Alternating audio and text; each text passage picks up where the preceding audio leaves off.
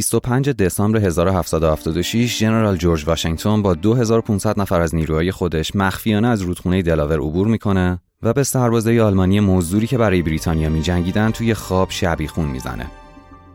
شاید اگر رو در رو با هم میجنگیدن، این نبرد تبدیل به یکی از خونبارترین نبردهای استقلال آمریکا میشد که تلفات سنگینی روی دست ارتش ایالات متحده میذاشت. اما این ارتش به واسطه نبوغ واشنگتن فرمانده خودش نه تنها هیچ تلفاتی نمیده که با کشتن بیشتر از صد تا سرباز آلمانی و اسیر کردن بیشتر از هزار نفرشون دست به شاهکار بزرگ نظامی میزنه. این لحظه بزرگ به همه ثابت میکنه که این ایالات برای استقلال از بریتانیا مصمم و آماده‌اند و یه پیام مهم برای فرانسویا میفرسته که اونا به درخواست اتحادشون جواب مثبت بدن.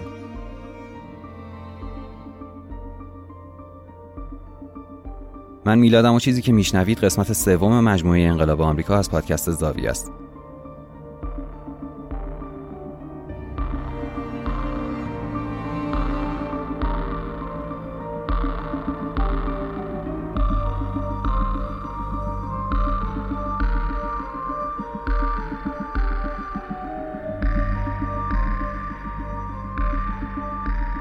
یه خلاصه کوتاه از قسمت قبل بگم و بریم سر وقت این اپیزود. توی اپیزود دوم از این گفتم که رهبرای انقلابی آمریکا تلاش میکنن که بتونن جلوی فشار اقتصادی و نظامی بریتانیا مقاومت کنن. اول از همه هم با تحریم کالای وارداتی شروع میکنن و بعد جلوی صادرات به این کشور رو هم میگیرن. از اون طرف برای مقاومت جلوی ارتش بریتانیا قوای شبه نظامی خودشون رو تشکیل میدن و برای مقابله نظامی احتمالی آماده میشن. درست وقتی که ارتش بریتانیا برای خلع سلاح مهاجرنشین وارد لکسینگتون و کنکورد میشه، درگیری اتفاق میفته و بالاخره اون جنگی که همه انتظارشو میکشیدن شروع میشه. بعد از درگیری بین دو تا سرزمین، کنگره قاره‌ای به خواست عموم مردم اعلامیه استقلال رو تنظیم و رأی به استقلال این ایالات میده، چیزی که با مخالفت شدید بریتانیایی‌ها روبرو میشه. حالا بریم ببینیم اونور ماجرا واکنش مهاجرنشین به این وضعیت چیه.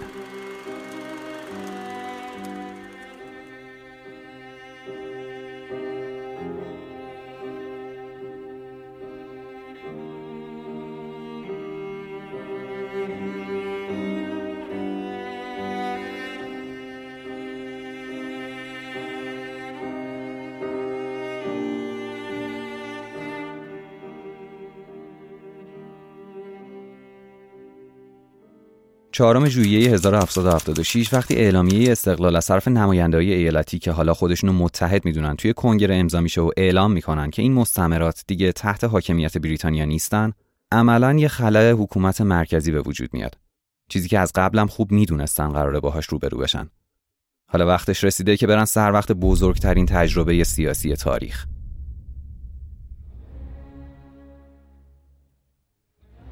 جان آدامز می نویسه: از آنجا که سیاست هنر تضمین خوشبختی انسان است و سعادت جوامع به نظام حکومتی که در لوای آن زندگی می کند بستگی دارد، برای یک متفکر خیراندیش کاری دلپذیرتر از مطالعه بهترین انواع حکومت نمی تواند وجود داشته باشد. ماجرا اینه که برای قرنها فلاسفه و حقوقدانها از بهترین شکل حکومت می نوشتن، از اینکه یه حکومت چه وظایفی در قبال مردم داره و باید چطوری اداره بشه. حالا فرصتی برای رهبرای انقلاب آمریکا پیش اومده تا اولین کشوری باشن که میتونن مجموعه‌ای از بهترین قوانین ممکن رو برای تشکیل و استقرار حکومت مورد نظر خودشون به کار ببرن. جان جی، حقوقدان مشهور نیویورکی، در مورد این وضعیت می‌نویسه: آمریکاییان نخستین مردمی هستند که خداوند بر آنها منت گذاشته و فرصت بررسی و انتخاب شکل حکومتی را که آنها در پناه آن خواهند زیست را به دست خودشان سپرده است. تمام قوانین اساسی دیگر موجودیت خود را از شرایط خشونتبار یا غیرمنتظره اخذ کردند و از این رو احتمالاً از کمال خود بیشتر فاصله دارند. این کمال گرچه فراتر از دسترس ماست، اما با هدایت عقل و تجربه نزدیک شدن به آن ممکن است.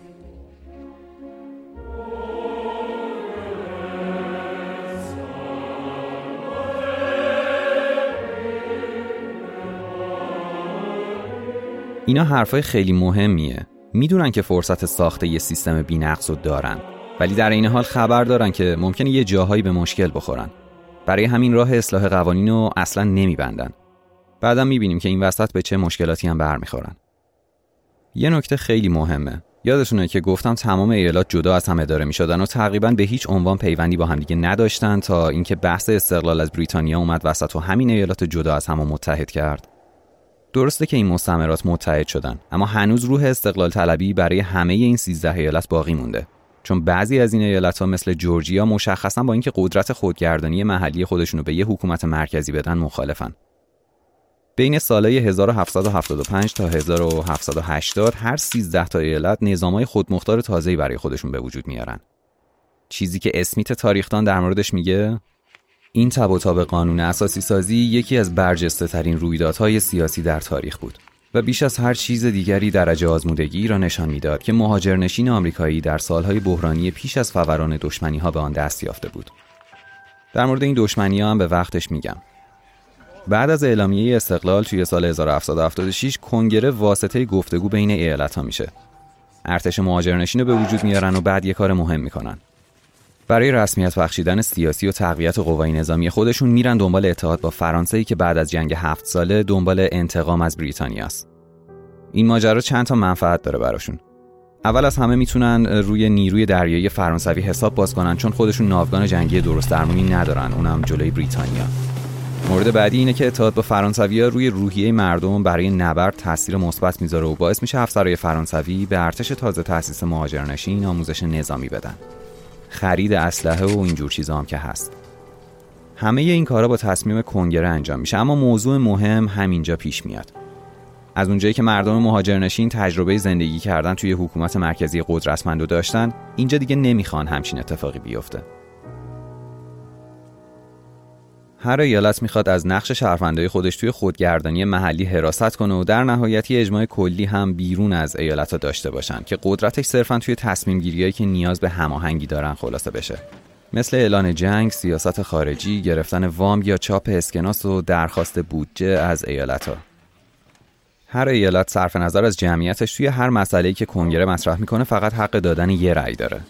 اون نماینده هم مستقیماً از سمت مردم همون ایالت انتخاب میشه. تمام این چیزا داره وقتی اتفاق میفته که هر ایالت میتونه مسائل داخلی خودشو هر جور که میخواد پیش ببره. رهبرای خودشو انتخاب کنه یا حتی اسکناس مختص به خودشو داشته باشه. در این حد مستقل از هم. همه موافق این شکل از حکومت نیستن. جان آدامز همون موقع مینویسه تا ده سال دیگر این کنفدراسیون مانند یک رشته شنی برای مقصود ما ناکافی خواهد بود و فروپاشی آن صورت خواهد گرفت. خدا کند عقل و تجربه از آنچه ما بیش از آن از همه بیم داریم جلوگیری کند. آدامز فکر میکنه این قدرت مرکزی باید اختیارات بیشتری داشته باشه. اینطوری هیچ اقتداری برای انجام کارهای خودش نداره و خیلی زودم از هم میپاشه.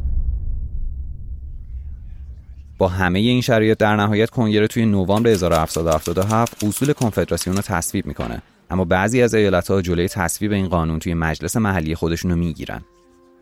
با وجود اینکه اختیار زیادی به کنگره نمیدادن، اما اینا از دادن همون اندازه از قدرت عمل به یه حکومت مرکزی وحشت دارن. این میشه که برای حداقل سه سال بعدی این کنگره بدون هیچ خاصیت خاصی ادامه پیدا میکنه تا در نهایت سال هزار و هفتصد و هشتاد جورج واشنگتن از ایالت‌ها میخواد که هر جور شده تصویبش کنن، چون برای رهبری جنگ توی این شرایط شدیداً به مشکل خورده بودن و باید یه راه حلی پیدا میکردن. ویرجینیا اولین ایالتی میشه که مشغول تهیه قانون اساسی خودش میشه. چیزی که ارزشمنده اینه که اونا منشوری رو توی قانون اساسی خودشون قرار میدن که تاکید میکنه حکومت متعلق به مردمه، نه توی حرف، که واقعاً به همچین چیزی اعتقاد دارن. رودایلند و کنتیکت هم بعدیا هستن. نهایتاً تا سال هزار و هفتصد و هشتاد تمام سیزده ایالت قانون اساسی خودشون رو تدوین میکنن. مورد جالب اینه که دشمنی این مهاجرنشین با بریتانیا باعث نمیشه که برای همیشه اونا رو نفی کنن یا به عنوان یه دشمن همیشگی در نظر بگیرن. این ایالات مهاجرنشین انقدری به بلوغ رسیدن که از هر نوع پیشرفتی استقبال کنن. برای همین وقتی دارن قانون اساسی جدید خودشون رو تدوین میکنن، یه چشمشون هم به مگنا کارتا یا قوانین بریتانیاست. تمام این اتفاقا داره صد و هفتاد تا هشتاد سال قبل از اینکه کارل پوپر جامعه باز و دشمنان آن را بنویسه اتفاق میافتن. به شکل حیرت انگیزی رهبرای انقلاب آمریکا پیشرو عمل میکنن. الان وقتش نیست، یکم بعد مفصل راجع به موضوع جامعه باز با هم حرف میزنیم.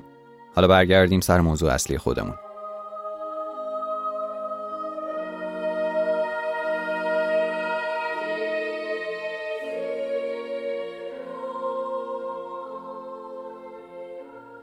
همه میدونن که قوانین اساسی جدید کامل نیستن، اما حواسشون هست که این قوانین بیشتر از هر سند حکومت قبلی از خودش آزادی‌های فردی رو به رسمیت میشناسه.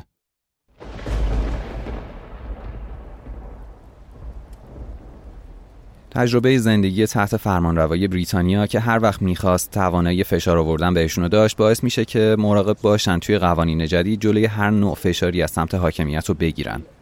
موضوعی که منجر به آزادی فردی بیشتر برای مردم تحت حاکمیت میشه.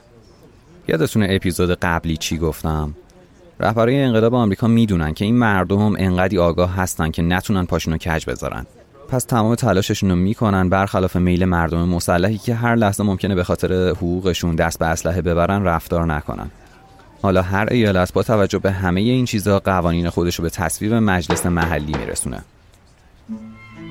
جان آدامز چند سال بعد، یعنی سال هزار و هفتصد و هشتاد و هشت، در مورد این قوانین میگه: قانون اساسی ایالات متحده چیزی نیست جز قانون اساسی ماساچوست، نیویورک و مریلند. در آن نکته‌ای وجود ندارد که در یکی از آنها نتوان یافت. یه چیزی وجود داره که بد نیست در موردش حرف بزنیم. یادتونه در مورد رساله جان استوارت میل گفتم؟ همون ماجرای هر کس صرفاً برای نفع شخصی خودش کار میکنه و بهترین کار اینه که منفعت عمومی تامین بشه. با توجه به همچین ماجرایی خوبه که حواسمون به یه چیزی باشه. وقتی طبقه حاکم توی مستعمرات میخواد قوانین اساسی رو تصویب کنه، مشخصاً از مردم میترسه. از آگاهی و آزادخواهی مردم. برای همین حواسش هست کاری نکنه که مردم مسلحی که به حقوق خودشون آگاهی دارن بر علیهشون کاری کنن. اما یه چیز رو نباید نادیده بگیریم. داریم در مورد قرن هجدهم صحبت میکنیم. طبیعیه که این رهبرا به واسطه تلاشی که برای به ثمر رسوندن انقلاب میکنن تا حدی امتیاز ویژه برای خودشون هم بخوان.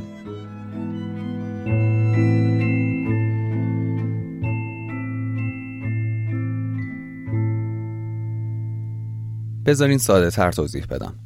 فرض کنید شما یه درخت گردو توی خونتون دارین. سالهای ساله که این درخت داره گردو میده، اما هر سال شما نهایتاً میتونید اون تعداد گردویی رو بچینید که دم دستتونه. الباقی این گردوها بالای درخت میمونن و خراب میشن. تازه اگر نگیم که یکی دیگه میاد و میدزدتشون.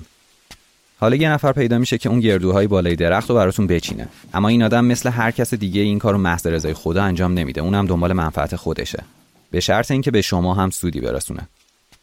حالا شما توافق میکنین که اون آدم گردوهایی که هر سال از بین میرن و بچینه، این وسط هم یه سهمی برای خودش برداره و بقیه رو بده به شما. رهبرای انقلاب آمریکا هم همچین دیدی دارن. درسته به خیر و منفعت عمومی توجه میکنن. باید بکنن چون مردم مراقبشون هستن. اما همزمان به یه تفاهم داخلی هم رسیدن. اونا یه سری امتیازات ویژه برای خودشون قائل میشن به شرطی که دستبردی به حقوق مردم عادی نزنن و این امتیازات تضمینی برای احقاق حقوق مردم عادی باشه. بازم میگم که همه این چیزا رو با دید قرن هجدهمی ببینین. نمونهش اینه که شصت و نه درصد اونایی که امضا کننده اعلامیه استقلال آمریکا از بریتانیا هستن، خودشون صاحب شغل و مقام رسمی مستعمراتی تحت حاکمیت بریتانیا بودن. یعنی عملاً اکثرشون هم ثروتمندن و هم توی حکومت سابق صاحب امتیاز بودن. وقتی اعلامیه استقلال بریتانیا با اون لحن تند خودش از بالکن عمارت شهرداری بوستون برای مردم خونده میشه، کسی که داره این اعلامیه رو میخونه جزئی از گروه نه وفاداره. یعنی خودش جزو اون دسته محافظه‌کاراییه که مخالف اقدام نظامی علیه انگلیسیاست. اما درست چهار روز بعد از این تاریخ، کمیته ارتباط و هماهنگی بوستون به تمام مردم دستور میده توی محوطه شهر جمع شن تا برای خدمت نظامی ثبت نام کنن. بعداً معلوم میشه که رهبرای انقلاب که همشون از ثروتمندا بودن، میتونن با پرداخت هزینه یه جانشین برای خودشون استخدام کنن و اینطوری از زیر بار خدمت نظامی اجباری در برن. همه این ماجراها یه جنجال تازه هم به پا میکنه. مردم صداشون در میاد که استبداد استبداد از طرف هر کسی که میخواد باشه. اما مشخصاً طبقه حاکم به واسطه امتیازهای جدیدی که برای مردم به ارمغان آورده، خودش رو توی جایگاهی میبینه که گاهی اوقات میتونه از امتیازهای ویژه هم استفاده کنه، که میکنه. حالا که کار جنگ به بسیج عمومی کشیده، رهبرای مهاجرنشین باید چند تا مشکل از سر راهشون بردارن. اول از همه باید بتونن توده فقیر رو به شکلی قانع کنن که با جنگیدن منافع اونا هم تأمین میشه. دوم این که هیجان عمومی رو بین مردم بالا نگه دارن تا به جنگیدن تن بدن، و مورد آخر هم این که بتونن توی این مدت برده‌های سیاه‌پوستا هم کنترل کنن که دست به شورشی نزنن. این وسط کلی به مشکل میخورن. یه دست همین مردم مخالف جنگ و خونریزی ان، در صورتی که انقلاب به شدت به حضور همینا هم احتیاج داره. ارتش بریتانیا انقدری قدرت داره که اگر بخواد با تمام قوا بهشون حمله کنه، نتونن با چیزی شبیه به کاری که توی لکسینگتون و کنکورد کردن از پسشون بر بیان و در نهایت اینطوری شکست بخورن.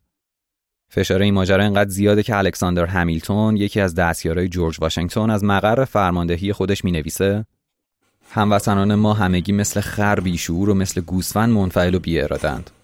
آنان مصممند که آزاد نباشند. اگر بخواهیم نجات پیدا کنیم، فرانسه و اسپانیا باید ما را نجات دهند. یه عامل انتقاد همیلتون از انفعال مردم برمیگرده به همین بردهداری توی ایالت‌های جنوبی. عاملی که باعث شده مردم انقدر سرگرم کنترل شورش برده‌ها باشن که عملاً نتونن ضد انگلیسی‌ها بجنگن. اما عامل مهمتر جاییه که ایالت‌ها حاضر نشدن هزینه‌های ارتش رو با مالیات‌های خودشون پرداخت کنن. اوضاع انقدر به هم ریخته است که صدای فرمانده ارتش جورج واشنگتن در میاد. سال هزار و هفتصد و هفتاد و نه به ایالت‌ها می‌نویسه: وضعیت کار ما در این دوره بسیار نگران کننده است که تعداد افراد یکی از این موارد می باشد. بعد از این نامه توی یه پیام فوری به تاریخ بیست و هشتم اوت هزار و هفتصد و هشتاد می نویسه: ارتش به خاطر کمبود تدارکات باز هم در نهایت مضیقه قرار گرفته است. بخش بزرگی از آن بیست و یکم تا بیست و ششم بدون گوشت سر کردند. هنوز آردمان به کلی تمام نشده، اما امروز در اردوگاه فقط برای یک روز ذخیره داریم. ارتش احتمالاً مدت زیادی نمیتواند دوام آورد، مگر آنکه ایالت‌ها با اقدامات قاطع و فوری تقاضاهایی را که از آنها شده اجابت کنند. بدون تغییر سریع شرایط، یا ارتش باید منحل شود یا از آن بدتر در صورت امکان برای گذران خود به غارت مردم دست بزند. در این صورت رویای همه چیز به پایان خواهد رسید.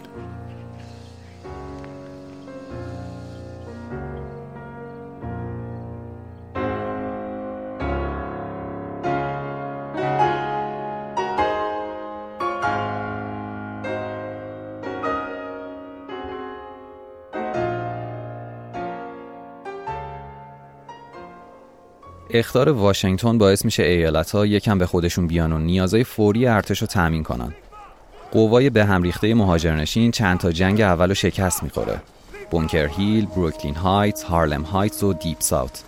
اما کم کم که میتونن خودشون رو پیدا کنن، پیروزی هم از راه میرسه. اونا توی جنگ مهم نیویورک یه شکست بزرگ از مزدورای آلمانی که برای انگلیسی‌ها میجنگیدن میخورن.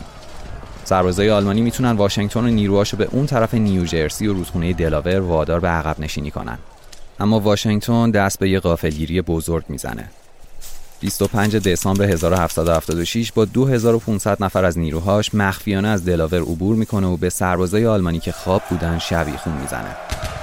شاید اگر جنگ رو در رو بود، هم تلفات سنگینی به ارتش مهاجرنشین وارد میشد، همین که احتمالاً شکست میخوردن. اما توی این عملیات بیشتر از صد نفر از نیروهای آلمانی کشته و حدود هزار نفرشون اسیر میشن بدون اینکه ارتش واشنگتن حتی یه نفر تلفات بده، و این یه شاهکار از طرف اون و سربازاش بود. اونا پیروزی‌های کوچیکی توی ترنتون و پرینستون هم به دست میارن. بعد سال هزار و هفتصد و هفتاد و شش توی نبرد مهم نیویورک، جنگ ساراتوگا، رسما موفق میشن انگلیسی‌ها رو نابود کنن. از اون پیروزی‌هایی که روحیه ارتششون رو ده برابر میکنه. اوضاع انگلیسی‌ها انقدر بد پیش میره که جنرال بریتانیایی جان بورگوین مجبور میشه تمام سپاه پنج هزار و هفتصد نفری خودش رو تسلیم قوای آمریکایی کنه. ولی مهمترین دستاورد این درگیری یه جای دیگه است. کنگره قبلا تصمیم گرفته بود با فرانسه متحد بشه. توی تمام این مدت هم فرانکلین رفته بود فرانسه و تلاش میکرد به این خواسته برسه. حالا همین موقع که ارتش واشنگتن تونسته انگلیسی‌ها رو اینطوری شکست بده، دست فرانکلین هم برای رسیدن به هدفش بازتر میشه.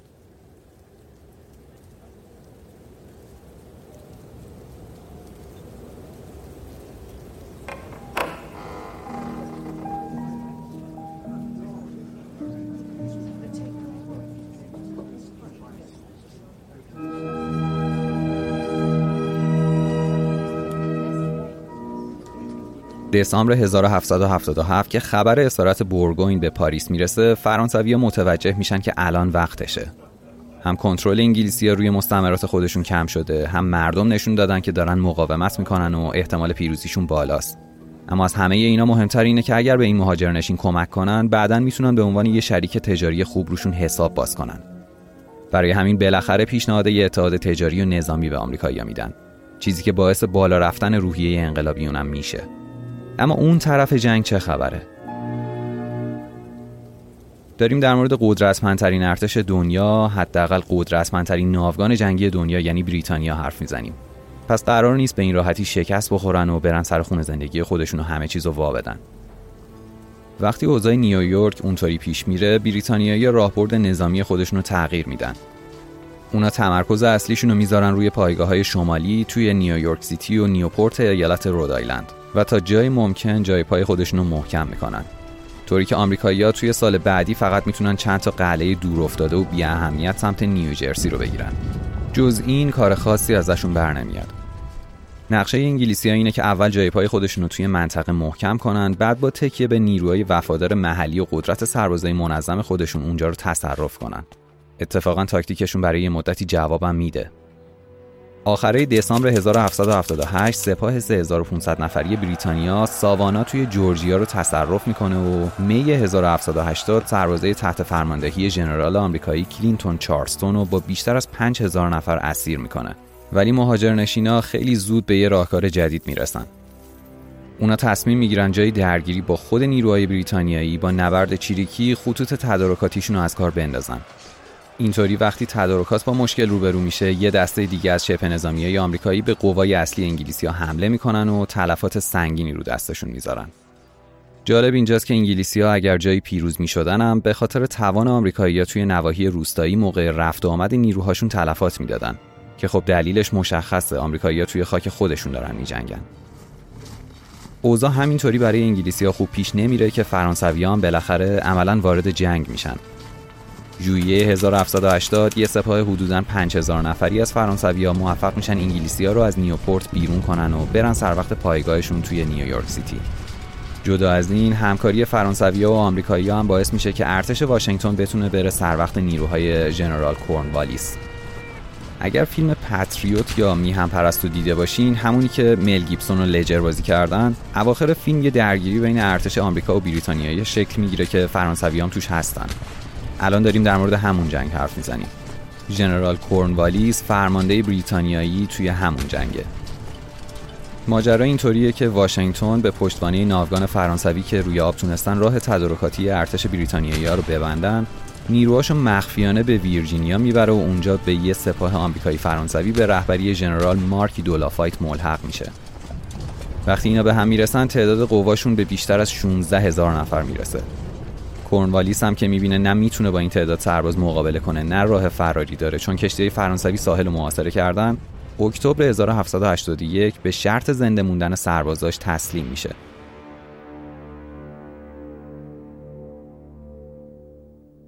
اگه دقت کرده باشین، الان یه اسمی گفتم که اگر مجموعه انقلاب فرانسه رو دنبال کرده باشین اونجا زیاد شنیدین. این مارکی دولافایت همون کسیه که توی انقلاب فرانسه هم برمیگرده کشورش و فرمانده نیروهای شبه نظامی رو به دست میگیره. قبلا خیلی در موردش گفتم، از اون آدمایی که توی تمام عمرش هم کارهای بزرگی کرده، هم آدم مهمی بوده. طرف واقعاً یه ژنرال طراز اول بوده. حالا برگردیم به همون جنگ. تسلیم شدن کورنوالیس توی یورک تاون جلوی آمریکایی‌ها و فرانسوی‌ها یه پیام مهم به بریتانیا میده. بعد از هفت سال جنگ و درگیری، پارلمان بریتانیا دیگه توان ادامه این جنگ رو با این اوضاع نداره. جنگ تموم نمیشه. بعد از این تاریخ بازم بینشون یه سری درگیری‌های کوچیک دیگه اتفاق میافته. اما از حالا به بعد تمام تمرکز پارلمان بریتانیا میره سمت صلح با این مستعمرات. نماینده‌های آمریکا توی شهرهای مهم اروپایی کار خودشون رو برای رسیدن به این پیمان صلح شروع می‌کنن. بنجامین فرانکلین توی پاریس، جان آدامز هلند و جان جی به عنوان وزیر امور خارجه ایالات متحده. در نهایت تمام تلاش بریتانیا برای جلوگیری از خواست مردم به نتیجه نمیرسه و استقلال آمریکا بعد از هفت سال با امضای معاهده پاریس سوم سپتامبر هزار و هفتصد و هشتاد و سه رسمی و ژانویه هزار و هفتصد و هشتاد و چهار تصویب میشه. توی این پیمان بریتانیا متعهد میشه که تمام سربازای خودش رو عقب بکشه و سرزمینای مابین کوههای آلگانی و رود میسیسیپی رو به ایالات متحده واگذار کنه. مرز شمالی این ایالات به دریاچه‌های پنجگانه، یعنی دریاچه هیوران، ایری، میشیگان، سوپریور و دریاچه اونتاریو میرسه و مرز جنوبی میشه بین فلوریدای اسپانیا و جورجیا. توی این معاهده ایالات متحده هم متعهد میشه تمام بدهی‌های خودش رو به دولت بریتانیا پرداخت کنه و آسیبی به اونایی که توی این مدت به بریتانیا وفادار موندن نرسونه. همون گروه لویالیستی که گفتم بعداً میرن کانادا و به عنوان پاداش وفاداریشون از بریتانیا زمین میگیرن. با پیمان پاریس ایالات متحده آماده است تا به عنوان یک کشور آزاد و مستقل عمل کنه. الکساندر همیلتون رو الان دیگه باید همتون بشناسین. دستیار جورج واشنگتن. بعد از استقلال به دوستش می نویسه: صلح دوست عزیز من، افقهای تازه‌ای را گشوده است. غایتان است که از استقلالمان موهبتی بسازیم. برای انجام این کار باید اتحادمان را بر شالوده‌های استوار استحکام بخشیم. این کار به همه قابلیت‌ها و توانایی‌های کشورمان نیاز دارد. جنگ استقلال از بریتانیا همینجا تموم میشه، اما هنوز دو تا اپیزود دیگه از این مجموعه داریم، چون هنوز انقلاب آمریکا تموم نشده. آمریکای جدید یه چیز شگفت انگیزه، حداقل برای خود من که میگم چرا. اونا میدونن کجای تاریخ وایسادن، حواسشون هست که کار سختی دارن، اما همزمان میدونن با این آزادی چه کارایی میتونن بکنن. چیزی که توی نوشته جان راسلش، فرماندار کارولینای جنوبی، خیلی خوب میشه دید. اون مینویسه چشمان اروپا، نگاه جهان به آمریکا دوخته شده است.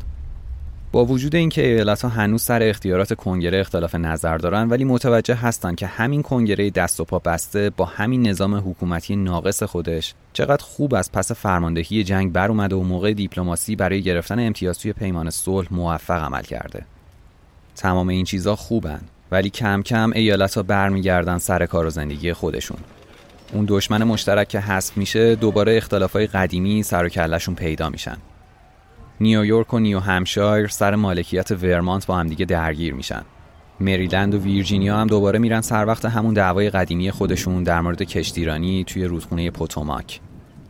قبلا موقع جنگ که جورج واشنگتن بهشون اخطار داده بود، مجبور شده بودن یه سری از قوانین کنگره رو مثل مالیات رو تصویب کنن. اما الان که خطر رفع شده، دیگه هیچ کدوم از ایالت‌ها به قوانین کنگره اعتنایی نمی‌کردن. واشنگتن برای توضیح این شرایط میگه این ایالت‌های خودمختار و جدا از هم هر وقت که دلشون بخواد از قوانین پیروی میکنن و هر وقت هم که بخوان اونو نادیده میگیرن. برای درک بهتر شرایط فقط کافیه بدونیم از بین تمام ایالت‌ها توی سال هزار و هفتصد و هشتاد و دو فقط نیوجرسی به خزانه ملی مالیات پرداخت میکنه که اونم خنده داره. اونا پنج هزار و پانصد دلار از بدهی پانصد هزار دلاری خودشونو پرداخت میکنن.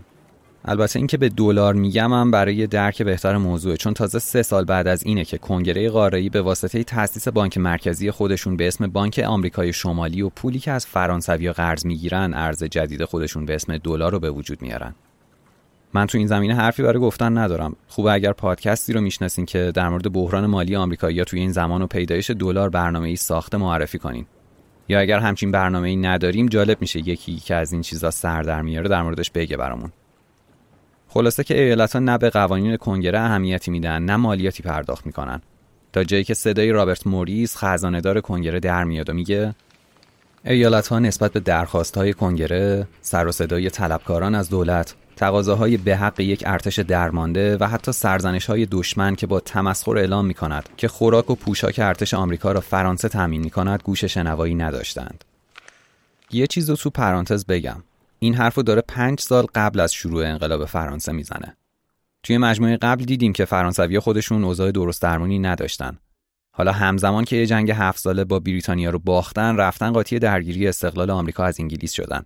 بعدش هم دارن بهشون وام میدن و هزینه ارتششون رو پرداخت میکنن. احتمالاً روی تجارت با این مستعمرات حساب باز کرده بودن، ولی خب چیزی که مشخصه فرصت نمیکنن به تجارت برسن. چون هزار و هفتصد و هشتاد و نه استارت انقلاب فرانسه میخوره که یکی از دلایلش همین پول خرج کردن حکومت توی جنگ‌های مختلفیه که دلیل عمدش دشمنی با بریتانیاست. یه جورایی فرانسویا زدن خودشونو داغون کردن که فقط حال بریتانیایی‌ها رو بگیرن. آخرش هم اونطوری شد. کنگره توانایی وضع مالیات نداره، اختیار خاصی هم نداره. تو این شرایط هر ایالت مالیات خودشو برای صادرات و واردات تعیین میکنه. حتی بعدن که ایالت‌های بیشتری به کنگره پول میدن، صداشون در میاد که وقتی ما داریم پول میدیم چرا بقیه نمیدن. سال هزار و هفتصد و هشتاد و هفت ویرجینیایی‌ها مینویسن نیو همشایر از زمان صلح حتی یک شلینگ هم پرداخت نکرده و به هیچ وجه قصد پرداخت آن را هم در آینده ندارد. بعد اینجاش جالب میشه که ادامه میده نیویورکی‌ها پرداخت خوبی دارند، چون میتوانند با غارت نیوجرسی و کنتیکت این کار را انجام بدهند. ماجرا اینطوریه که اگر یه ایالتی مثل پنسیلوانیا بخواد چیزی بفرسته به فلوریدا، باید کلی مالیات به ایالت‌های توی مسیرش بده، هم توی ورود و هم توی خروج از اون ایالت. قدرت مرکزی تاثیرگذاری هم که وجود نداره. برای همین هر کدوم هر طور که دوست دارن مالیات وضع می‌کنن و پول در میارن. اختلافاتشون هم فقط محدود به اقتصاد نیست. اینا به لحاظ اجتماعی و فرهنگی هم خیلی با هم متفاوتن. تا سال هزار و هفتصد و هشتاد و سه رودآیلند، ماساچوست و پنسیلوانیا بردهداری رو غیرقانونی اعلام می‌کنن. حتی توی نیوجرسی به سیاهای آزاد شده حق رأی داده میشه. ماجرا اونجایی جالب میشه که خبر این آزادی به برده‌های جنوبی هم میرسه. طبیعیه وقتی خبر به گوششون میرسه اونا هم بخوان آزاد باشن، یا توی ایالت‌های خودشون یا اینکه فرار کنن برن ایالت‌های شمالی که توشون بردهداری لغو شده. توی ایالت‌های جنوبی شورش میشه و یه سری هم این وسط فرار میکنن میرن شمال. حالا جنوبی‌ها میخوان برده‌هایی که فرار کردن رفتن اونجا رو برگردونن. پس دشمنی‌ها بینشون شدت میگیره. چهار سال بعد از این یه فرمانی صادر میشه به اسم فرمان شمال غرب که میگه ایالت‌های جدید میتونن به اتحادیه اضافه شن، که میگم یعنی چی. و این نکته مهمتر این که مشخص میکنه تمام ایالت‌های شمال رود اوهایو دیگه چیزی به اسم بردهداری نباید داشته باشن. اگه یادتون باشه این سیزده مستعمره همشون یه باریکه شرقی از قاره آمریکای شمالی ان که انگلیسیای دریانورد اشغال کردن. سیاست انگلیسی‌ها این بود که تا جای ممکن دسترسیشون به سواحل بیشتر باشه. برای همین کاری به عمق خاک آمریکا یا نواحی غربی نداشتن. بیشتر اون سرزمین‌ها یا دست فرانسوی‌ها و اسپانیایی‌ها بود یا اینکه هنوز سرخپوستای بومی رو توی خودش داشت. حالا که آمریکا مستقل شده کم کم به فکر این میافتن که مرز سرزمینشون رو تا غرب هم ادامه بدن. بعدم میگم که کدوم سرزمین‌ها و ایالت‌ها به آمریکا اضافه میشن. فعلا در همین حد بدونیم که این قانون تصویب میکرد اولا میشه ایالت‌های جدید به خاک کشور تازه‌شون اضافه کنن. بعد میگفت توی این ایالت‌های تازه اضافه شده دیگه نباید خبری از بردهداری باشه. توی فیلم پتریوت یه قسمتی هست که موقع جنگ با انگلیسی‌ها فرمان میدن هر سیاه‌پوستی که دوازده ماه برای ارتش خدمت کنه میتونه آزادیشو به دست بیاره. من هرچی گشتم هیچ منبع درست درمونی برای این ماجرا پیدا نکردم، ولی بعید نیست درست باشه. چون می‌بینیم از همون اول شکل‌گیری کشور مستقل ایالات متحده یه نیروی برای آزادی برده‌ها وجود داشته. جالبم هست که این فکر از سمت افرادی پیشنهاد میشه که خودشون بردهدار بودن، حتی همین زمانی که دنبال تصویب قوانین ضد بردهداری، یعنی اصلا کلا همه چیز متناقض. این وسط زیاد دور نشیم از خط اصلی ماجرا. کنگره تمام امید یه سری از رهبرای انقلاب برای متحد نگه داشتن ایالات بود. حالا با این وضعیتی که داشت ممکن بود رویای ساخت یک کشور واحد از بین بره. سال هزار و هفتصد و هشتاد و هفت جیمز ویلسون، حقوقدان پنسیلوانیایی که چند دوره توی کنگره مهاجرنشین نماینده بود، در مورد اوضاع کنگره می‌نویسه: از جمله نخستین اظهار نظرهایی که در کنگره اول ابراز شد، یکی این بود که دیگر ویرجینیا وجود ندارد. دیگر ماساچوست و پنسیلوانیا وجود ندارد. اکنون ما ملتی واحد هستیم. باید تمام علایق و تمایلات محلی را دفن کنیم. این زبان تا مدتی ادامه پیدا کرد. عاقبت ورق برگشت. همین که حکومت‌های ایالتی تشکیل شد، حسادت و جاه‌طلبی آنها خود را نمایان کرد. وضعیت سختی که پیش اومده بزرگترین عاملش همین احساس استقلالیه که هنوز توی خیلی از این ایالت‌ها وجود داره. موقع جنگ هدف مشترک بود. حالا ولی جای این هدف مشترک اینقدر خالیه که نمیشه به این راحتی کاری کرد تا ایالت‌ها دست از منفعت طلبی خودشون بردارن. یا اگر با دید جان استوارت میل به قضیه نگاه کنیم، هنوز منفعت عمومی مشترک ایدئالی براشون شکل نگرفته. اوضاع به هم ریخته داخلی باعث میشه کشورهای اروپایی و همسایه‌هاشون توی قاره مثل مستعمرات اسپانیایی هم اونقدر بهشون احترام نذارن. از اون طرف چون نیروی دریایی ندارن، کسی نیست که امنیت تجاریشون رو تامین کنه. کشورهای اروپایی هم انگار اون اوایل از ترس بریتانیا زیاد تمایلی به تجارت با این به قول خودشون شورشی‌ها رو ندارن که باعث میشه به مشکلات تجاری بخورن. اوضاعشون خنده‌دار میشه. جان جی می‌نویسه: از صدق سر این نظام حکومتی جدید و شگفت‌انگیز، کشورهای دیگر با بهره‌گیری از حماقت آن دارند هر روز موانع تجاری نسبت به ما را افزایش می‌دهند. خود جان جی قبلا نوشته بود که کنگره میتونه اعلان جنگ کنه، ولی اختیاری برای سربازگیری یا پولی برای تجهیز نداره. میتونه صلح کنه ولی نمیتونه همه رو وادار به قبول شرایط کنه. میتونه وام بگیره ولی درآمدی برای بازپرداختش نداره و کلی مشکل دیگه. اینطوری کنگره روی کاغذ وجود داره ولی در عمل هیچ چی نیست. حتی خود انگلیسی‌ها توی معاهده پاریس تعهد داده بودن سربازاشونو ببرن بیرون. وقتی میبینن اینا اینقدر فشل دارن جلو میرن، زیر حرفشون میزنن و سربازاشون رو توی خط مرزی نگه میدارن تا زمانی که کل بدهی بهشون پرداخت بشه. توماس جفرسون بعد از استقلال سفیر ایالات متحده توی فرانسه شده. جان آدامز سفیرشون توی انگلستانه. هر دوتاشون توی گزارشاشون از وضع افتضاحشون مینویسن: در میان تمام دیپلمات‌ها از همه پست‌تر و گمنام‌تر ماییم. ما به آسانی نمیتوانیم در اروپا توافقنامه تجاری تنظیم کنیم. گویا تمایل به اعتماد به نفس در ما وجود ندارد. بعد هشدار میدن که ما نیاز داریم هر چه زودتر اختیار تجارت ایالت‌ها رو ازشون بگیریم و اون رو تحت کنترل کنگره قرار بدیم. از اون طرف وقتی اوضاع اقتصادی خوب نیست، احتمال ناآرامی داخلی هم بالاتر میره. رکود اقتصادی سال هزار و هفتصد و هشتاد و پنج تا سال بعدش باعث به وجود اومدن یه سری تنشایی میشه. اکثر مردم کشاورزن و بابت زمین و چیزای دیگه بدهیای سنگین دارن. اونا اگر نمیتونستن این بدهی‌ها رو پرداخت کنن، طلبکار میتونست زمینشون رو ازشون بگیره. همین فشار اقتصادی به این طبقه باعث میشه که یک کشاورز به اسم دنیل شیز، کسی که توی جریان انقلاب با درجه سروانی خدمت کرده بود، رهبر یه شورش هزار و دویست نفری بشه. مشکل خاصی پیش نمیاد. خیلی زود شورش رو سرکوب میکنن، اما این اتفاق یه پیام مهم برای تمام ایالت‌ها میفرسته که وضع موجود نمیتونه آخر عاقبت خوبی داشته باشه. پس باید یه کاری کنن.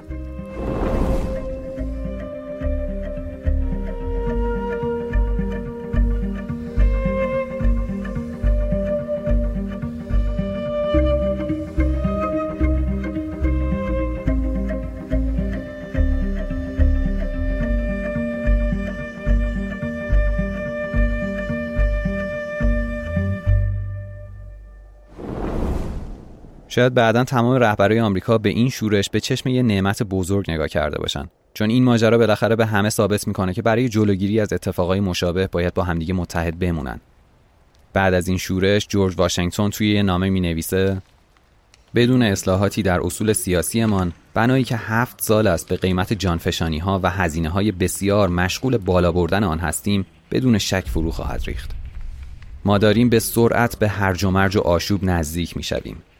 چقدر دردآور است فکر کردن به این که در فاصله ای تا این حد کوتاه ما چنین گام بلندی به سوی تحقق پیشبینی دشمنمان در آن سوی اقیانوس اطلس برداشته ایم.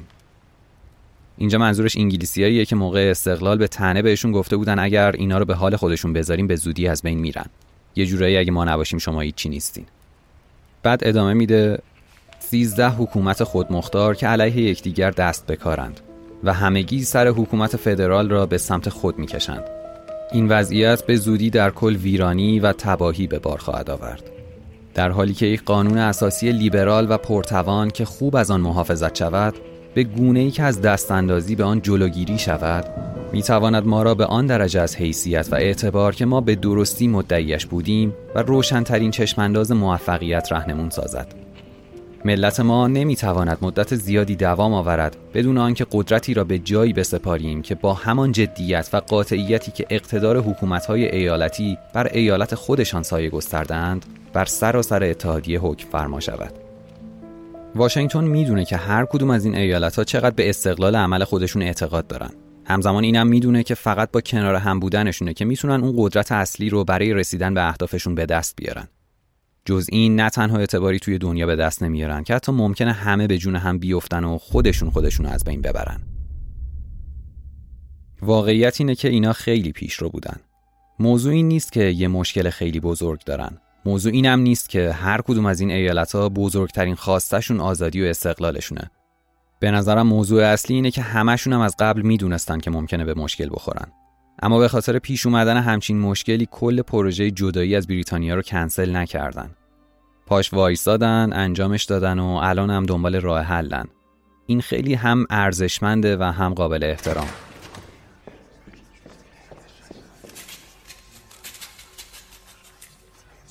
همین بینش پیشرو واشنگتن باعث میشه وقتی خبر شورش دنیل شیز بهش میرسه جواب بده: روحیه مقاومت در برابر حکومت در مواقعی چنان با ارزش است که من آرزو میکنم همیشه زنده نگه داشته شود. در خیلی مواقع این روحیه در جهتی نادرست اعمال خواهد شد، اما باز هم بهتر از آن است که چنین روحیه‌ای اصلاً وجود نداشته باشد. من هر از گاهی یک شورش کوچک را دوست دارم. چنین شورشی مثل طوفان در جو است. کاش همینجا میشد پادکست رو تموم کنم. هیچی برای گفتن باقی نمیمونه. وقتی با این دیده واشنگتن به ماجراهای قبل و بعد از استقلال آمریکا نگاه میکنیم، میبینیم حتی همین مقاومت ایالت‌ها برای ندادن اختیار به کنگره از همون اول هم خودش یه موضوع مهم برای پیشرفت قانون و جامعه آمریکاییه. فکر کنید همون اول همه میومدن یه حکومت مرکزی مستقل و قدرتمند درست میکردن. همه اختیارات هم میدادن دست اون. حالا چی میشد؟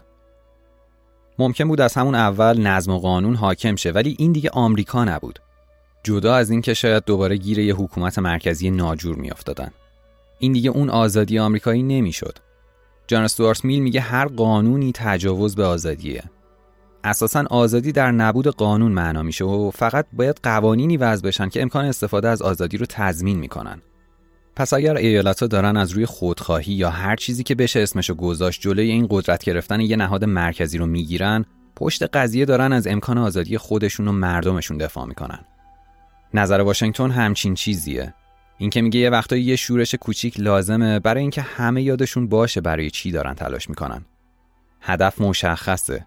اگر تا الان دلیل اتحادشون جنگ با بریتانیا بود، از حالا به بعد رسیدن به آزادی و امکان استفاده از اون میشه بزرگترین دلیل برای این اتحاد. انقلاب آمریکا مسیر رسیدن به این هدف بزرگه. پس قدم به قدم برای رسیدن به این هدف با هم میجنگن و برای رسیدن بهش تلاش میکنن.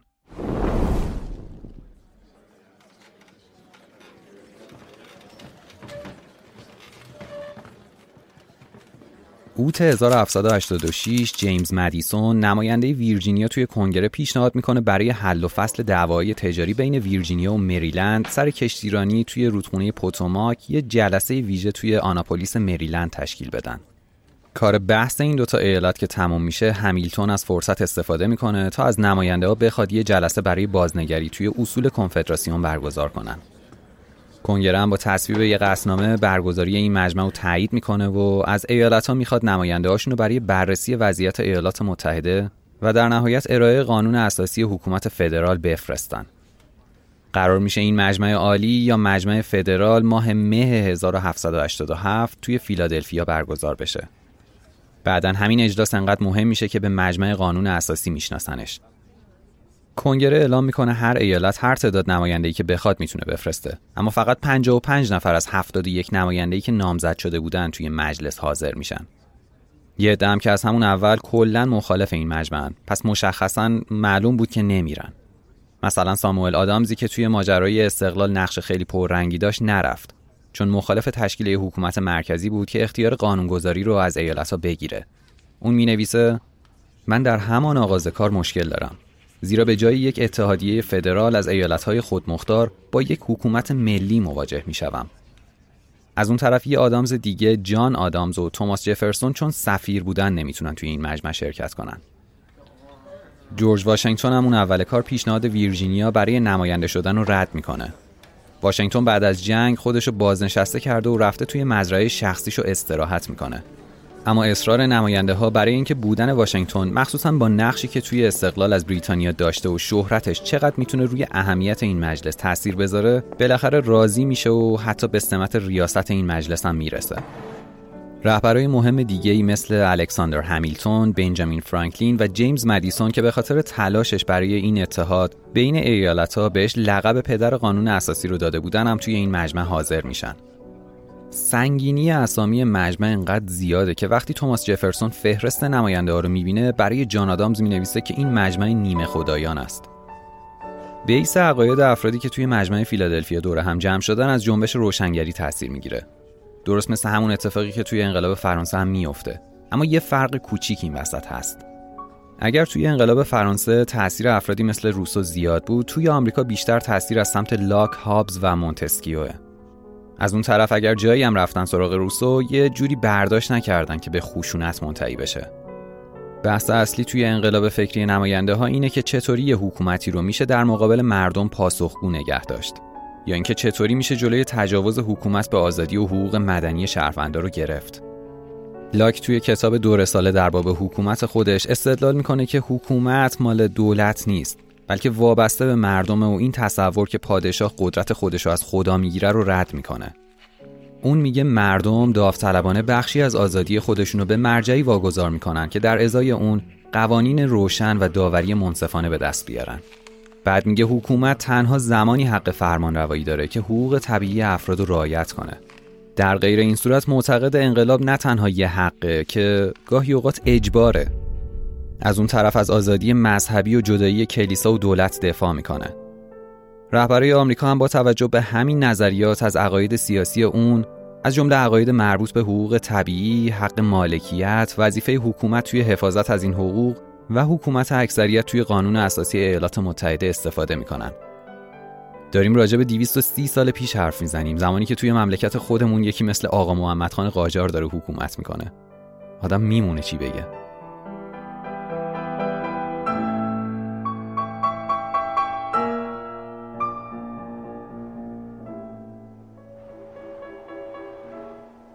یکی دیگه از افراد تاثیرگذار روی قانون اساسی آمریکا شارل دو مونتسکیو، نویسنده و حقوقدان فرانسوی، درست چهار سال قبل از این ماجراها یک کتابی به اسم روح القوانین می‌نویسه که توش از این حرف میزنه که قوای حکومتی باید جدا از هم و متعادل باشن تا حقوق و آزادی فردی توی حکومت تضمین بشه.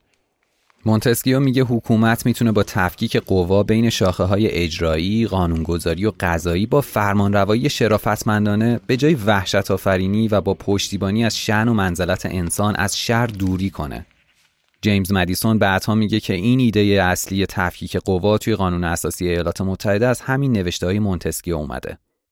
اما ژان ژاک روسو، اسمی که رد پاش توی تمام جنبش‌های آزادیخواهانه بعد از خودش هست، امکان نداره کسی از حکومت و مردم حرف بزنه و توی حرفاش چیزی از روسو نباشه. کسی که سال هزار و هفتصد و شصت و دو توی کتاب قرارداد اجتماعی خودش تأکید میکنه هیچ قانونی تعهدآور نیست مگر مردم آن را قبول داشته باشند. دوباره میخونم. هیچ قانونی تعهدآور نیست مگر مردم آن را قبول داشته باشند.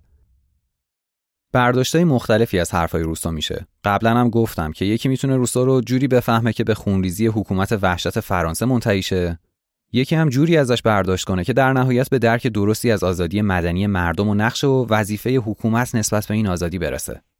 تنها فیلسوفی هم نیست که این شکلیه. نیکولو ماکیاولی و نیچه هم تقریبا توی همین دستن. یعنی ممکنه یه دسته و گروه از حرفای اینا به برداشت وحشیانه برای کشتار مردم و ظلم برسن، یه عده دیگه هم دقیقاً خلاف اینا بشن. تمام این چیزا خوبن، اما نماینده‌ها قراره با این چیزا، با این مسائل چطوری برخورد کنن؟ جیمز مک‌گرگور تاریخ‌دان می‌نویسه نمایندگان خود را صرفاً زمیندار یا بازرگان و حقوقدان نمی‌دانستند.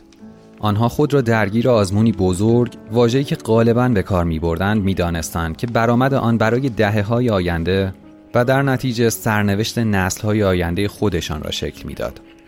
آنها خود را عملگرایان یا مردانی می‌دانستند که در پی آن هدف از میان انبوه مشکلات راه خود را پیدا می‌کند. آن هدف آزادی بود.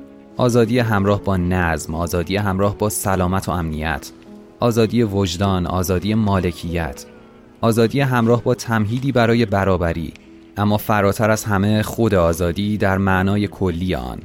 آزادی هدف وحدت بخشی بود که مردان فعال می توانستند گرد آن جمع شوند. نماینده‌ها بعد از کلی بحث به این نتیجه می رسند که این آزادی، آزادی که توی اعلامیه استقلال ازش صحبت شده، فقط با تشکیل حکومت جمهوری که قدرتش از رضایت حکومت شوندگان باشه تضمین میشه. تجربه دوران مهاجرنشین بودن و اصول کنفدراسیون بهشون نشون داده بود که بزرگترین وظیفه‌شون برپا کردن حکومتیه که قدرت درست درمونی برای عمل کردن داشته باشه، همزمان که حافظ حقوق شهروندان در مقابل استبدادم هست. جیمز مدیسون می‌نویسه مشکل بزرگ در این نهفته است که نخست باید به حکومت توان کنترل حکومت شوندگان داده شود و در مرحله بعد باید آن را مجبور ساخت که خودش را کنترل کند. منظور همون چیزیه که جان رالز ازش صحبت کرد و قبلا توی پرده بیخبری در موردش گفتم. دقیقاً یادم نیست این مثال از جان رالز بود یا نه، ولی خب منظورشو درست توضیح میده. میگه شما یک کیکو در نظر بگیرید که بین دو نفر گذاشته شده. همزمان هر دو نفر دلشون میخواد بیشترین سهم ممکن از این کیکو داشته باشن. وقتی قرار این کیک تقسیم بشه، چطوری میتونیم جلوی زیاده‌خواهی هر کدوم از این طرفین رو بگیریم؟ بعد جواب میده هر کدوم از این دو طرف اگر قرار باشه کیک رو تقسیم کنن، احتمال اینکه یه تیکه بزرگ برای خودشون بردارن وجود داره. پس به یه راه حل میرسه. میگه به یه طرف قدرت تقسیم کردن کیک رو بدید و به نفر دوم قدرت انتخاب اولین قسمت. یعنی تو کیک رو ببر، ولی من اول انتخاب میکنم که کدوم قسمت رو بردارم. اینطوری دیگه توجیهی نداره که شما این کیک رو به دو تا قسمت نامساوی تقسیم کنید، چون حالا من میتونم قسمت بزرگتر رو برای خودم بردارم و سر شما کلاه بره. توی بحث قانونگذاری هم همچین شرایطی پیش میاد. برای جلوگیری از زیاده‌خواهی قانونگذار، قوه مجریه باید جدا عمل کنه. تو قانون رو تعیین کن، ولی منم که این قانون رو اول از همه روی خودت اجرا میکنم. تو این شرایط امکان این که قانون عجیب و غریبی تصویب کنی کمتر از همیشه میشه. یادتونه مونتسکیو چی میگفت؟ اول از همه اون از تقسیم قوا صحبت کرده بود. اینجا ارزش کار رهبرای انقلاب آمریکا مشخص میشه. ارزش اون همه تحقیق کردن، خوندن و آزمایش کردن ایده ها. همه چیز خوبه، شاید همه چیز داره مسیر خیر و صلاح عمومی رو طی میکنه، اما بازم توی این شرایط تمام نماینده‌ها موافق این شکل از حکومت، یعنی جمهوری، نیستن. حکومت ملی و مقتدری که به کار ایالت‌ها نظارت کنه.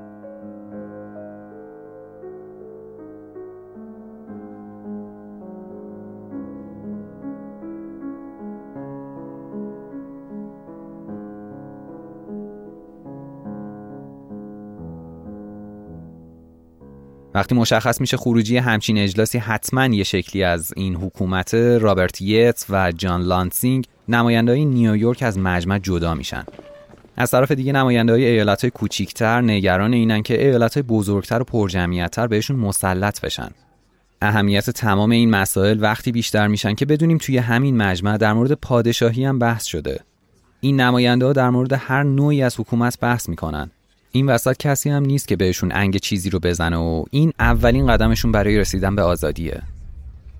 اما یه سری چیزا هست که وجود حکومت مرکزی تا حدی مقتدر رو توجیه میکنه. یکی از اون مسائل اینه که وقتی مهاجرنشینا میتونن مستقل بشن، شروع میکنن به گسترش قلمرو خودشون. حالا یا با خرید زمین یا با جنگ با سرخپوستای بومی. درست بعد از جنگ با بریتانیا به این فکر میافتن که قلمروهای خودشونو به سمت غرب گسترش بدن. این کارم تقریباً برای مدت صد و پنجاه شصت سال ادامه میدن. اول از همه سال هزار و هشتصد و سه لوئیزیانا رو معادل پانزده میلیون دلار از فرانسوی‌ها میخرن که رسما وسعت کشور رو دو برابر میکنه. بعد از اونم توی سالهای مختلف سرزمینای بیشتری رو میخرن یا تصرف میکنن. سال هزار و هشتصد و چهل و هشت کالیفرنیا، یوتا و نوادا رو روی هم پانزده میلیون دلار میخرن.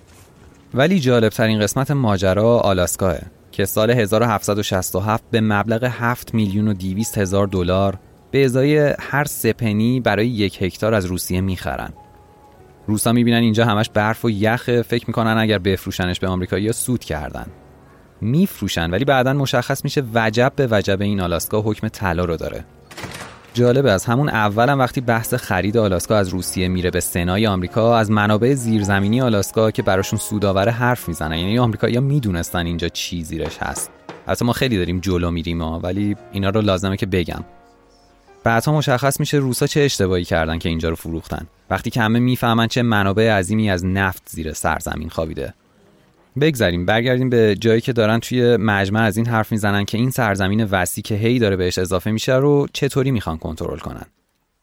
جورج ماسون، نماینده ویرجینیا، در مورد این شرایط مینویسه: تاریخ روشن ساخته است که هیچگاه حکومتی بر کشوری پهناور نبوده که آزادی‌های مردم را زیر پا نگذاشته باشد. تاریخ همچنین به گواه بهترین نویسندگان به ما نشان می‌دهد که شاید پادشاهی برای این قلمروی گسترده و حکومت‌های استبدادی برای کشوری چنین پهناور مناسب باشد. اما حکومت‌های مردمی تنها در قلمروهای کوچک می‌توانند وجود داشته باشند.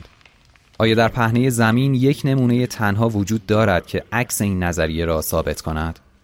آیا حکومت ملی و سراسری وجود داشته که کشوری چنین پهناور با چنین تنوع اقلیمی گسترده‌ای فرمانروایی داشته و مردم آزادی خود را حفظ کرده باشند؟ تمام این شرایط نشون میده که نماینده‌ها حتی به این که ممکنه نشه همچین سرزمین وسیعی رو کنترل کردن فکر کردن. تازه میدونیم وقتی که مجمع فیلادلفیا داره کارشو میکنه هنوز تا این حد وسعت قلمرو کشور زیاد نشده. دیدیم دیگه تمام اون قراردادها بعد از این تاریخ بسته میشن و کشور بزرگتر میشه. ولی حتی همون اندازه هم باعث شده تا اینقدر از کنترلش بترسن و به نظام پادشاهی فکر کنن. واقعا عجیبه اینکه قرار نبوده و نیست که یه پادشاه یا دیکتاتور بیارن سر کار، ولی این آمریکایی‌ها در هیچ چیزی رو نمیبندن، در هیچ نوعی از گفتگو رو. از اینکه به هر شکلی از حکومت فکر کنن ترسی ندارن. دنبال نقطه‌های ضعف و قدرتشونن. این رفتار رو توی تجارتشون با بریتانیا بعد از جنگ هم میشه دید. برنامه‌ای برای دشمن تراشی ندارن. منافعشون هر جایی باشه بدون مانع برای رسیدن بهش تلاش میکنن. این یکی دیگه از خصوصیت‌های جامعه بازه که گفتم توی کتاب کارل پوپر جامعه باز و دشمنان آن ازش یاد میکنه. باید یه وقتی حتما از این کتاب بگم. هیچ کس به اندازه جیمز مدیسون، نماینده ویرجینیا، برای رسیدن به یه جنبندی درست توی این مجلس تلاش نمیکنه. به درخواست اون توماس جفرسون چند صد تا کتاب درباره حکومتداری، تئوری‌های سیاسی، دایره‌المعارف و تاریخ‌ها و زندگینامه‌ها و خاطرات براشون میفرسته. مدیسون تمام زمستون مشغول خوندن این کتابخونه بزرگ میشه و ازشون یادداشت برداری میکنه. از حکومت‌های باستانی گرفته تا کشورهای مدرن، در مورد همه‌شون تحقیق میکنه. بزرگ مردی بوده برای خودش که کمبودش به نظرم همه جای دنیا حس میشه. در نهایت با همکاری الکساندر همیلتون و جان جی یه سری مجموعه مقاله منتشر میکنن به اسم فدرالیست. هر سه تاشون توی نوشتن این مجموعه مقاله دست دارن، ولی به جای استفاده از اسم خودشون از اسم مستعار پوبلیوس استفاده میکنن. نکته هم توی همین اسم مستعاریه که برای خودشون انتخاب کردن. پوبلیوس والریوس کنسول روم و از بنیانگذاران جمهوری روم توی سال پانصد و نه قبل از میلاده. از روی همین اسم میشه فهمید منظور نویسنده ها از این مقالات چی بوده. اونا دنبال یه نوعی از جمهوری و دموکراسی همزمانن.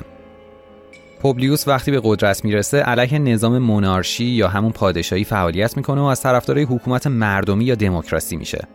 همیلتون توی مقاله شماره هفتاد و هشت مقالات فدرالیست از وظیفه دستگاه‌های قضایی برای تفسیر قانون اساسی حرف میزنه. بذارید این قسمتش رو براتون بخونم. استقلال کامل دادگاه‌ها در یک قانون اساسی محدود اهمیت اساسی دارد. منظور من از قانون اساسی محدود قانونی است که دارای برخی محدودیت‌های خاص برای اقتدار قوه مقننه باشد. مثلا نظیر اینکه نمیتواند هیچ لایحه سلب حقوق اجتماعی یا قوانین عطف به ما سبق و نظایر آن را تصویب کند. توی پرانتز بگم که منظور از عطف به ما سبق توی قانون اساسی اینطوریه که برای انجام کاری تا دیروز قانونی نداشتیم. اگر امروز قانونی تصویب بشه این قانون نمیتونه رفتار دیروز ما رو پوشش بده. یه مثال واضح بزنم. توی انقلاب فرانسه اگر یادتون باشه روبسپیر یه سری قوانین پوششی و مذهبی برای مردم در نظر میگیره. اما این قوانین رفتار گذشته رو هم شامل میشه.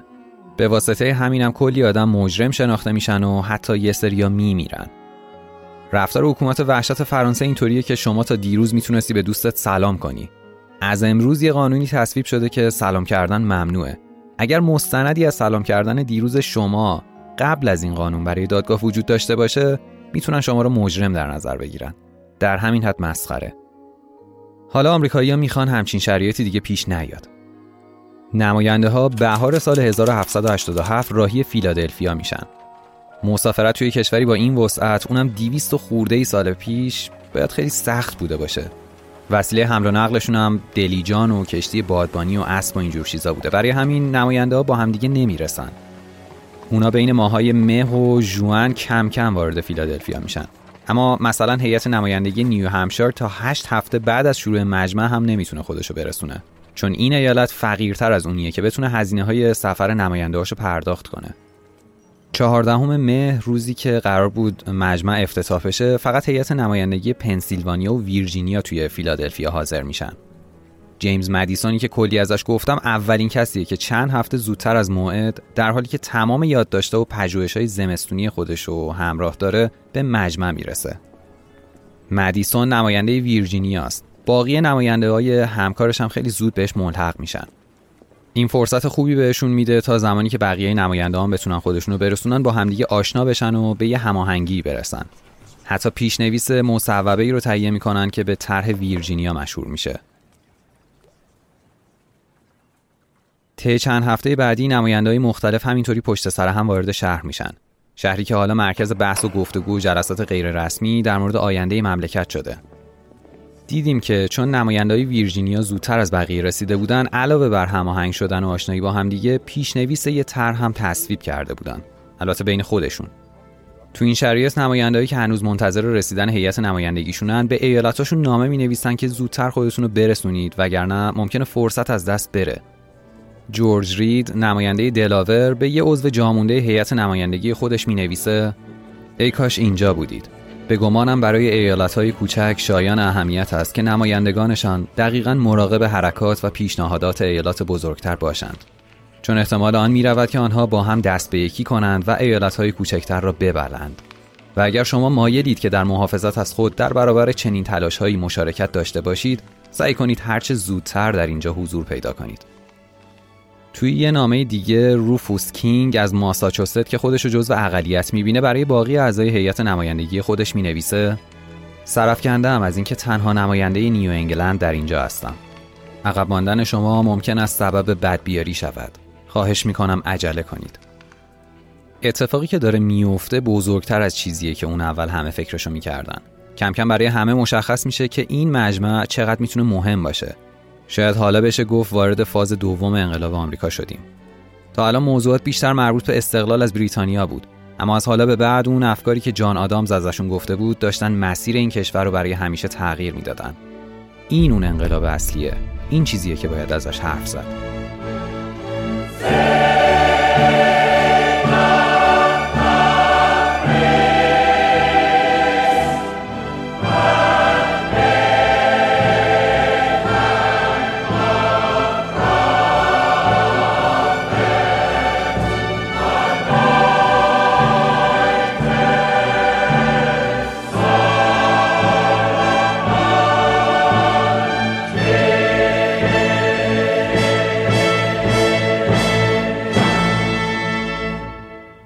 جورج ماسون در مورد اهمیت مجمع می نویسه: در ایالات متحده تمام نگاه ها متوجه این مجمع است و انتظارات آنها به درجه بسیار تشویش آمیزی رسیده است. خدا کند که ما بتوانیم با ایجاد حکومتی خردمندانه و عادلانه آنها را راضی سازیم. طغیان در برابر بریتانیای کبیر در مقایسه با وظیفه بزرگی که اکنون در برابر ماست چیزی نیست.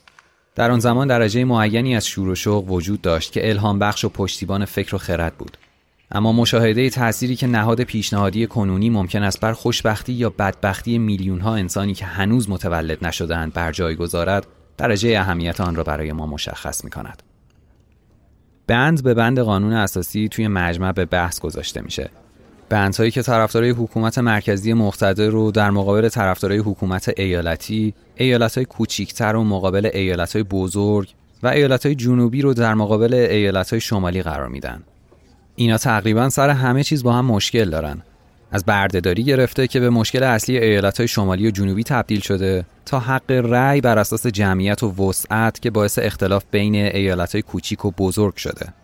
از طرف دیگه بحث هنوز سر شکل دادن یه حکومت مرکزی مقتدر هم تمام نشده. همه این چیزا مجمع رو تبدیل به اجلاس طولانی میکنه، در حدی که گاهی وقتا اختلاف نظرشون انقدر زیاد میشن که همه فکر میکنن هر لحظه ممکنه مجمع بدون نتیجه گیری منحل شه.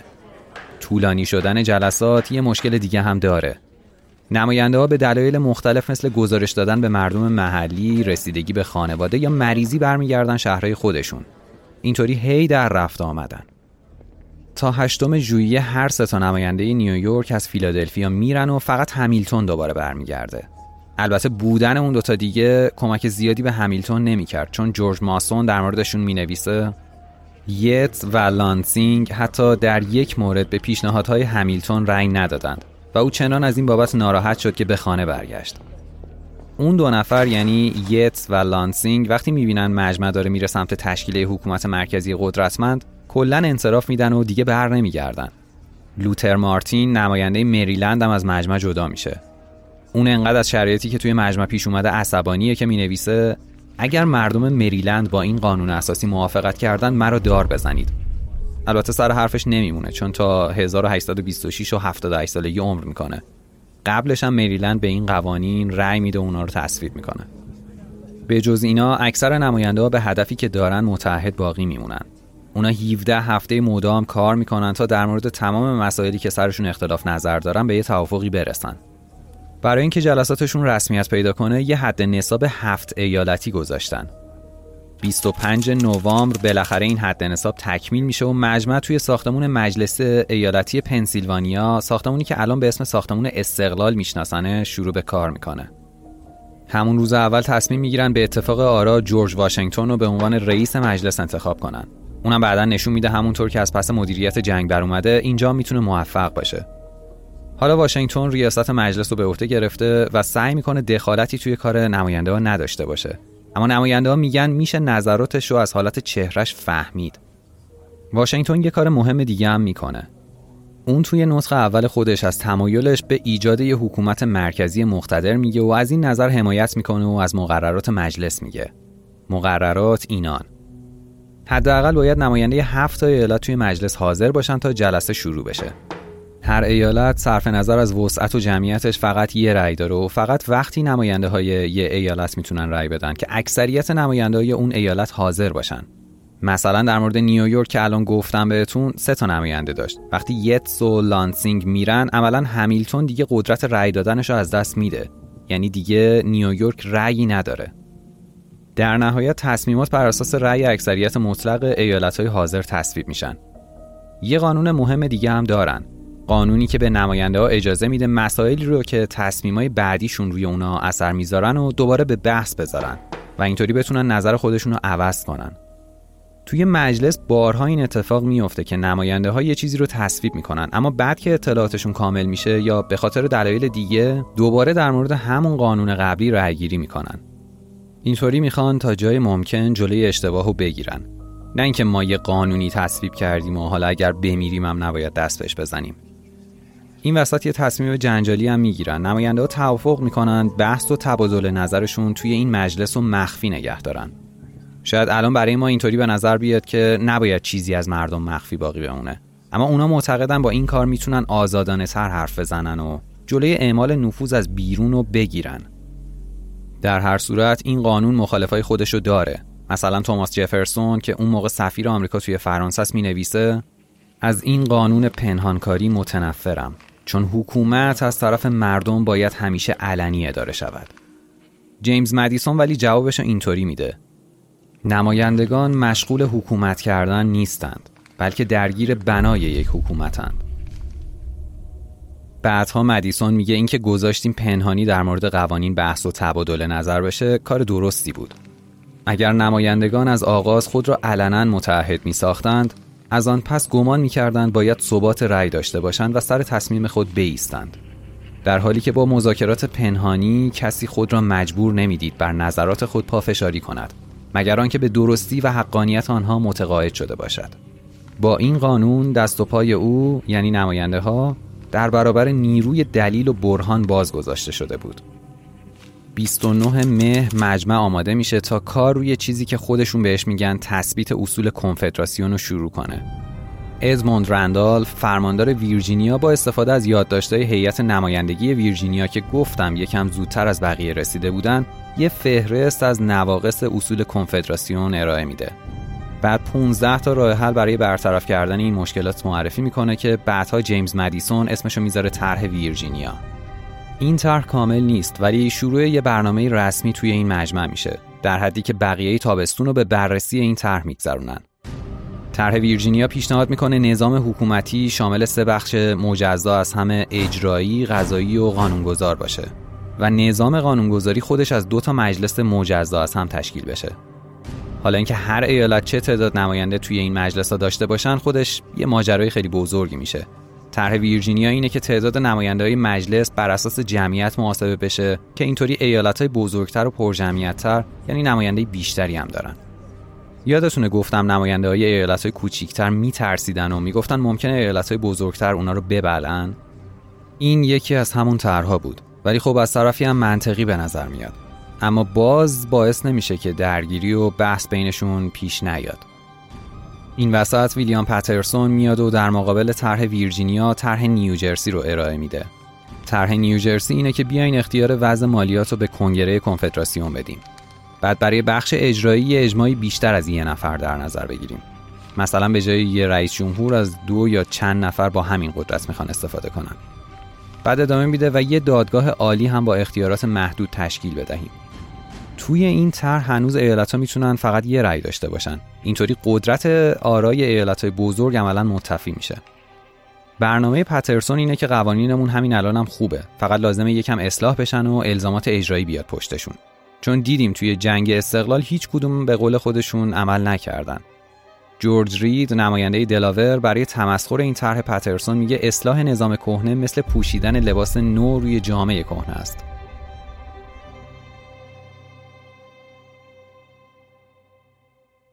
بعد از ظهر نوزدهم ژوئن کمیته کل که الان میگم چیه به ارائه طرح بازنگری شده ویرجینیا رأی میده. کمیته کل یا کمیته همه نمایندگان کاری بود که اون زمان پارلمان بریتانیا هم انجام میداد. اینا میبینن اونجا جواب داده، برای همین از روش کپی میکنن. توی این شرایط جورج واشنگتن از صندلی ریاست خودش میاد پایین و میره توی هیئت نمایندگی ایالت خودش ویرجینیا. جای واشنگتن به عنوان ریاست این کمیته به ناتانائیل گورهام از ماساچوست میرسه.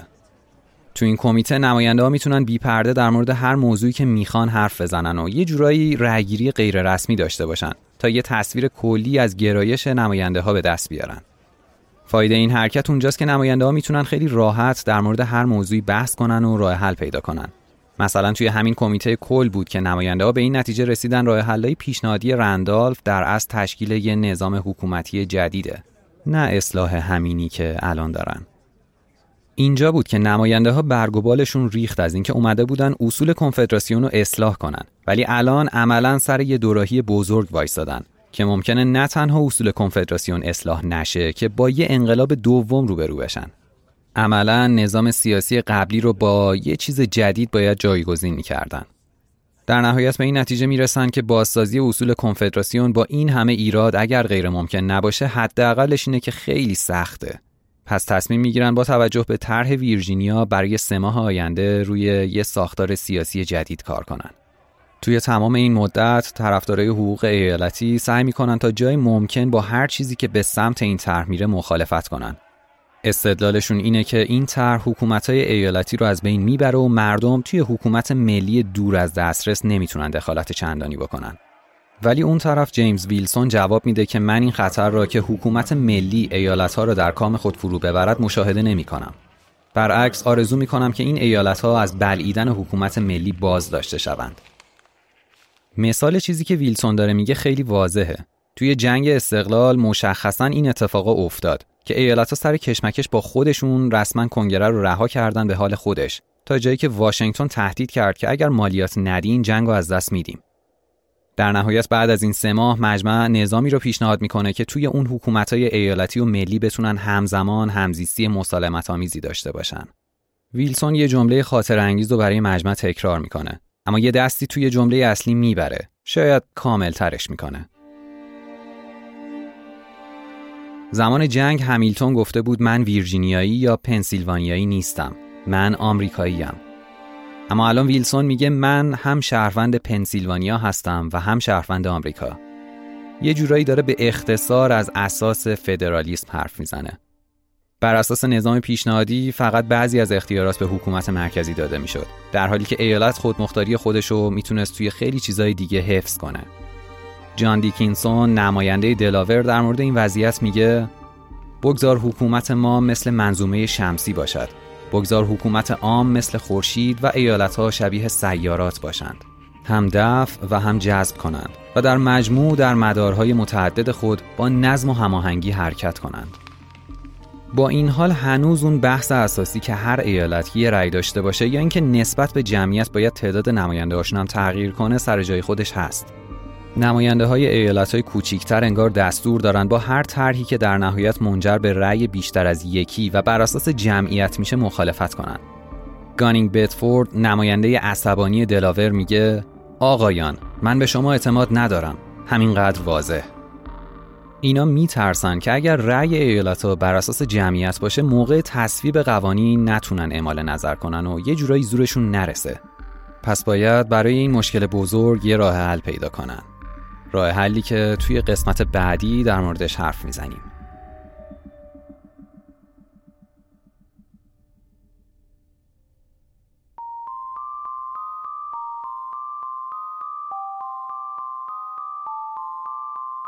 چیزی که شنیدید قسمت سوم مجموعه انقلاب آمریکا از پادکست زاویه بود. زاویه رو میتونید از تمام پلتفرم‌های دریافت پادکست مثل کست باکس، اپل پادکست، گوگل پادکست و اسپاتیفای بشنوید. برای حمایت از زاویه هم میتونید از طریق درگاه زرین پال و باقی راههایی که توی صفحه حمایت مالی وبسایتمون هست اقدام کنید. آدرس وبسایت و لینک‌های مورد نیازم توی توضیحات همین اپیزود گذاشتم. اما بزرگترین حمایتتون از من و این پادکست میتونه این باشه که ما رو به دوستای خودتون معرفی کنید. دمتون گرم، مراقب خودتون باشید. فعلا.